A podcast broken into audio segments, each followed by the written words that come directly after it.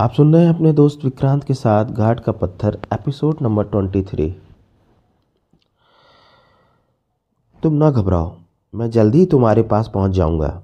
सच? कुछ विचार तो ऐसा ही है। यह कहकर रंजन ने उसे गले से लगा लिया और अब आगे।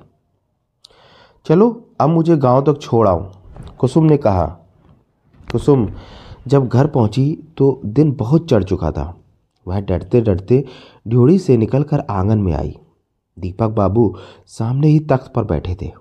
उसे देखते ही बोले, क्यों? मिलाई रंजन से? परंतु यह आप, मैं सब जानता हूँ। इतना मूर्ख न समझो मुझे। मैं क्षमा चाहती हूँ।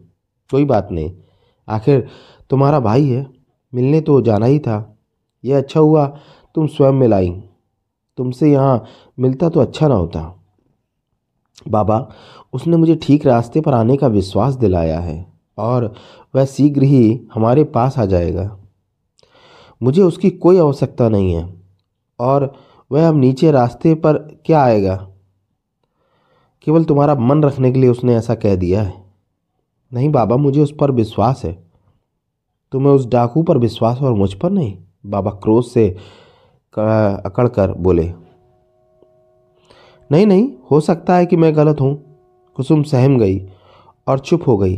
थोड़ी देर बाद बाबा ने कहा, और क्या क्या बातें हुई? विशेष कोई बात नहीं, मैं उसे समझाने की कोशिश करती रही। पहले तो बोला कि मेरा जीवन तुम्हारे बाबा ने नष्ट किया है। मैंने यह सुनते ही उसे बहुत खरी खरी सुनाई और नाराज़ होकर बाहर निकल आई। फिर वह मुझे मनाने आया और अपनी भूल मान गया। तुम ही कहो, बाबा, वह कितना मूर्ख है। क्या कोई पिता अपने पुत्र को ऐसे भयानक रास्ते पर डाल सकता है? पिता तो पिता, कोई दुश्मन भी किसी के बच्चे का जीवन इस प्रकार नष्ट नहीं कर सकता। कुसुम यह कहते कहते रुक गई। दीपक बाबू ने मुँह फेर लिया। वह बोले, नहीं, क्यों? क्या बात है, बाबा? कुछ नहीं कुछ नहीं, ऐसे ही। मैं भी कितनी पागल हूँ। बिना सोचे समझे जो मुँह में आ रहा है, बके जा रही हूँ। चलिए अंदर, चलकर आराम कर लीजिए। हाँ तो उसने तुम्हें पहचाना कैसे?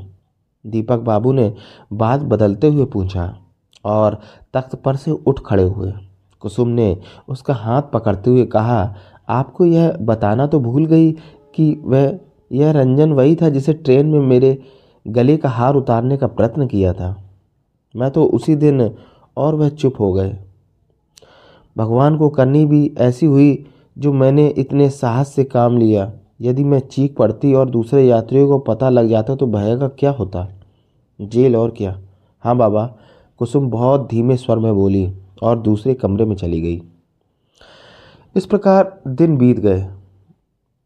रंजन ने अपना वायदा पूरा ना किया और ना आया। कुसुम ने सोचा, बाबा सच ही कहते थे, उसने केवल मेरा मन रखने के लिए मुझे वचन दे दिया। ऐसे मनुष्य का क्या विश्वास? रात्रि का समय था, कुसुम सो रही थी। किसी की आवाज़ सुनकर वह चौंक पड़ी। उसने बाबा के कमरे में कुछ शोर सा सुना। पहले वह डरी, फिर साहस करके वह धीरे धीरे पग बढ़ाती दरवाजे तक पहुँची और कान लगाकर सुनने लगी। दूसरी आवाज़ रंजन की थी। बाबा कह रहे थे, किसी और वक्त आ जाते। इस समय आधी रात को आने का मतलब?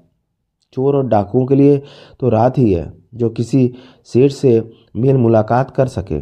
दिन के समय तो आराम करना होता है, या उल्लुओं की भांति मुँह छुपाना होता है। अपने आप को ऐसे नीच पैसे का सरदार कहते, तुम्हें लज्जा ना आती होगी? लज्जा तो आपने बचपन में ही उतार ली। निर्लजता की भी कोई सीमा होती है। आप ही की दी हुई शिक्षा पर चल रहा हूँ। बेहुदगी छोड़ दो और मतलब की बात करो। ऐसा क्या काम आ पड़ा जो तुम इतनी रात गए? हाँ कहिए मतलब की बात हो जाए। मैं तो जल्दी में हूँ और आप भी। कहो, क्या कहना चाहते हो? आप यह जानते ही हैं कि मैं आपका नालायक बेटा हूँ और आपको मुझसे कोई आशा नहीं जो एक बाप को अपने होनहार बेटे से होती है। आपको तो मुझे हानि का ही भय है। मैं तुम्हारी बुद्धिमानी की प्रशंसा करता हूँ जो तुम यह सब कुछ समझते हो। और यह भी हो सकता है कि आप मुझे नालायक बेटा ठहराकर अपनी जायदाद से अलग रखने की चिंता में हो। इसमें क्या संदेह? तुम्हारा और मेरा रास्ता अलग अलग है। ना मैंने तुम्हें कभी किसी बात को रोका है और ना तुम्हें मेरे कामों में बाधा डालने का अधिकार है। परंतु मैं अपने कामों में तो दखल दे सकता हूँ। अगर तुम चाहते क्या हो? इससे पहले कि आप मेरे अधिकार छीने, मैं अपना जीवन बदल देना चाहता हूँ। वह कैसे? इस तरह चोरों की तरह छिप छिप कर रहने से तो यही अच्छा होगा कि मैं अपनी जमींदारी संभाल लूँ। परंतु तुम जो सपना देखना चाहते हो, वह कभी पूरा ना हो सकेगा, दीपक ने क्रोध में कहा। वह पूरा होकर रहेगा, रंजन ने पैर फर्श पर पटकते हुए कहा। मेरी इच्छा के बिना तुम कुछ नहीं कर सकते। शायद आप भूल रहे हैं, यह जायदाद पैतृक है, आपकी संपत्ति नहीं। मैं अपना अधिकार माँगता हूँ, भीख नहीं। भीख मांगी होती तो शायद दया करके दे ही देता। परंतु अब मेरे पास तुम्हें देने के लिए कुछ नहीं। पिताजी, मैं नहीं चाहता कि आपकी यह वर्षों से बसी हुई हवेली और यह लहलाती बस्ती मेरे हाथों से नष्ट हो। आपकी और मेरी भलाई इसी में है, आप मेरा अधिकार मुझे सौंप दें। तुम कौन होते हो मेरी जायदाद के इस प्रकार टुकड़े करने वाले? आपका बेटा। मेरे लिए तो मेरा बेटा मर चुका। अब तेरा मेरा कोई संबंध नहीं। आप ऐसा समझ सकते हैं, कानून यह नहीं मान सकता। परंतु कानून तुम जैसे अपराधी की सहायता करने से पहले तुम्हें बड़े घर की हवा खिलाने ले जाएगा। आपको इसकी चिंता करने की आवश्यकता नहीं। मैं अपना धंधा भली प्रकार समझता हूँ। और यदि मैं न मानूँ तो? मुझे कोई अनुचित काम करने का अवसर न दीजिए। यदि इज़्ज़त का ध्यान है तो ऐसा बेहुदा सवाल तुमने मुझसे क्यों किया? यह एक व्यक्तिगत बात है। अपने लिए मनुष्य क्या नहीं करता? और फिर मुझसा मुझसा गिरा हुआ मनुष्य? व्यर्थ की हट ना करो, तुम्हें इस प्रकार कुछ नहीं मिल सकता। क्या आप यह आप कह रहे हैं? जमींदार साहब, आप ही तो कहा करते थे कि मैंने जीवन में कभी हार नहीं मानी। चाहे ठीक हो, चाहे गलत, सदा ही अपने प्रयत्न में सफल रहा हूँ। दीपक बाबू यह सुनकर चुप हो गए और सोचने लगे कि रंजन ठीक ही तो कहता है। मैं भी तो अपनी हट के लिए सदा इसी प्रकार करता रहा हूँ। यदि मैंने लिली को पाने के लिए नीचे मार्ग अपना लिए थे अपने आप को एक भला आदमी समझकर तो रंजन जैसे मनुष्य के लिए क्या कठिन है? वह ये सोचकर यकायक डर गए और लुकी छिपी नज़रों से रंजन को देखने लगे। बिल्कुल उन्हीं का चित्र था, जो अपने पिता की भांति एक चट्टान सा उसके सामने खड़ा था। अब क्या होगा?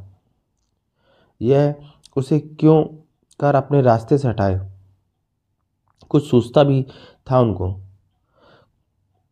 क्यों? पिताजी किस सोच में पड़ गए?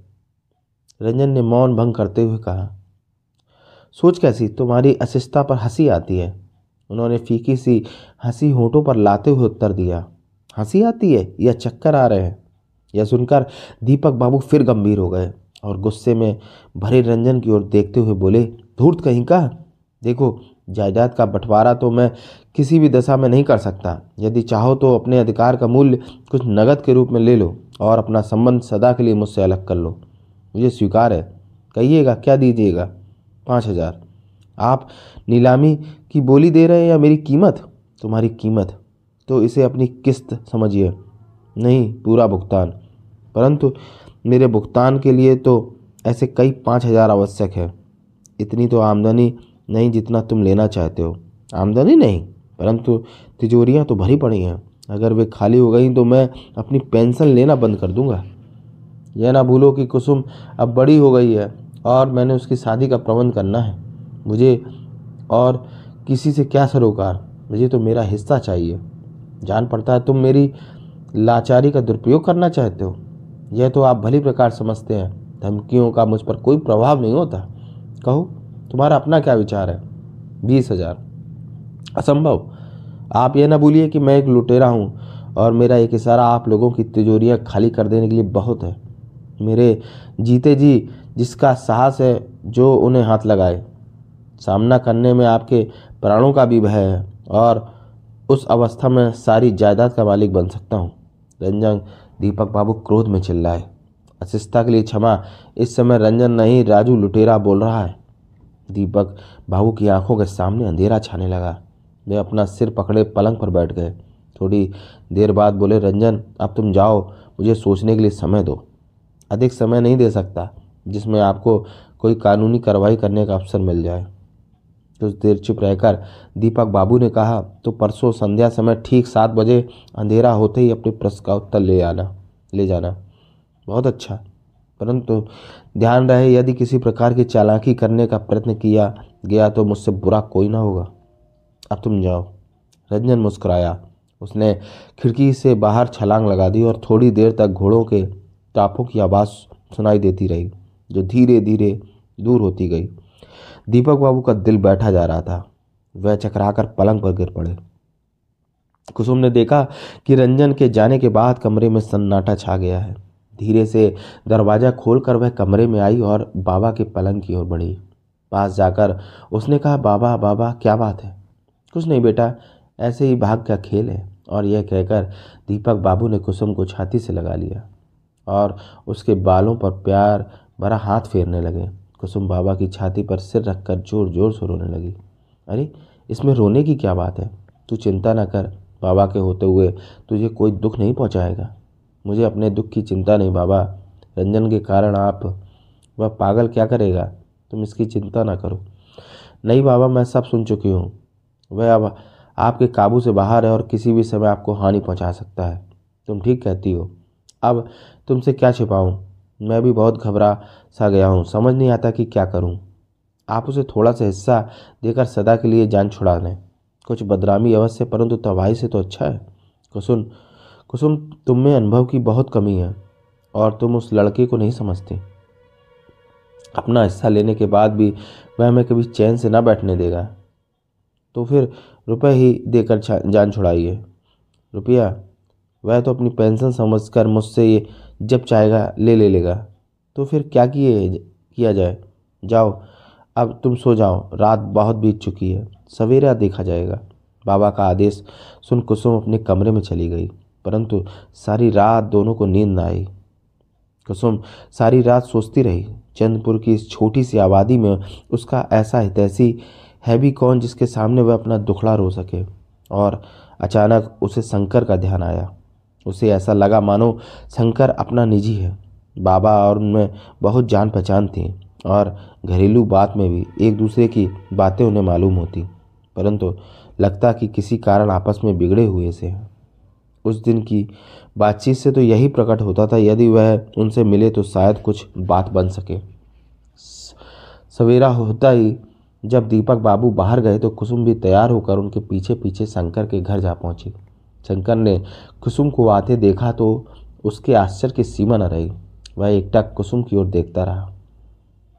आप सोच रहे होंगे कि मैं यहाँ कैसे आ पहुँची? कुसुम ने कहा, नहीं, ऐसी तो कोई बात नहीं। तुम्हारा अपना ही तो घर है। तुम क्या जानो कि तुम लोगों के कितने समीप था। उस समय तुम बच्ची थी। यही सोचकर तो आई हूँ। क्या? आप हमारे एक पुराने हितैषी हैं और कुसुम कहते कहते रुक गई। शंकर ने यह देख कर कहा, कहो कहो, रुक क्यों गई? और आप मुझे नहीं, हमें एक विपत्ति से बचाएँगे। कहो, ऐसी क्या बात है? जमींदार साहब तो घबराने की कोई बात नहीं, सब कुशल है।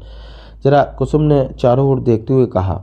शंकर ने उसका अभिप्राय समझकर दरवाज़ा बंद कर दिया और कुसुम के पास आकर बोला, कहो, क्या कहना चाहती हो?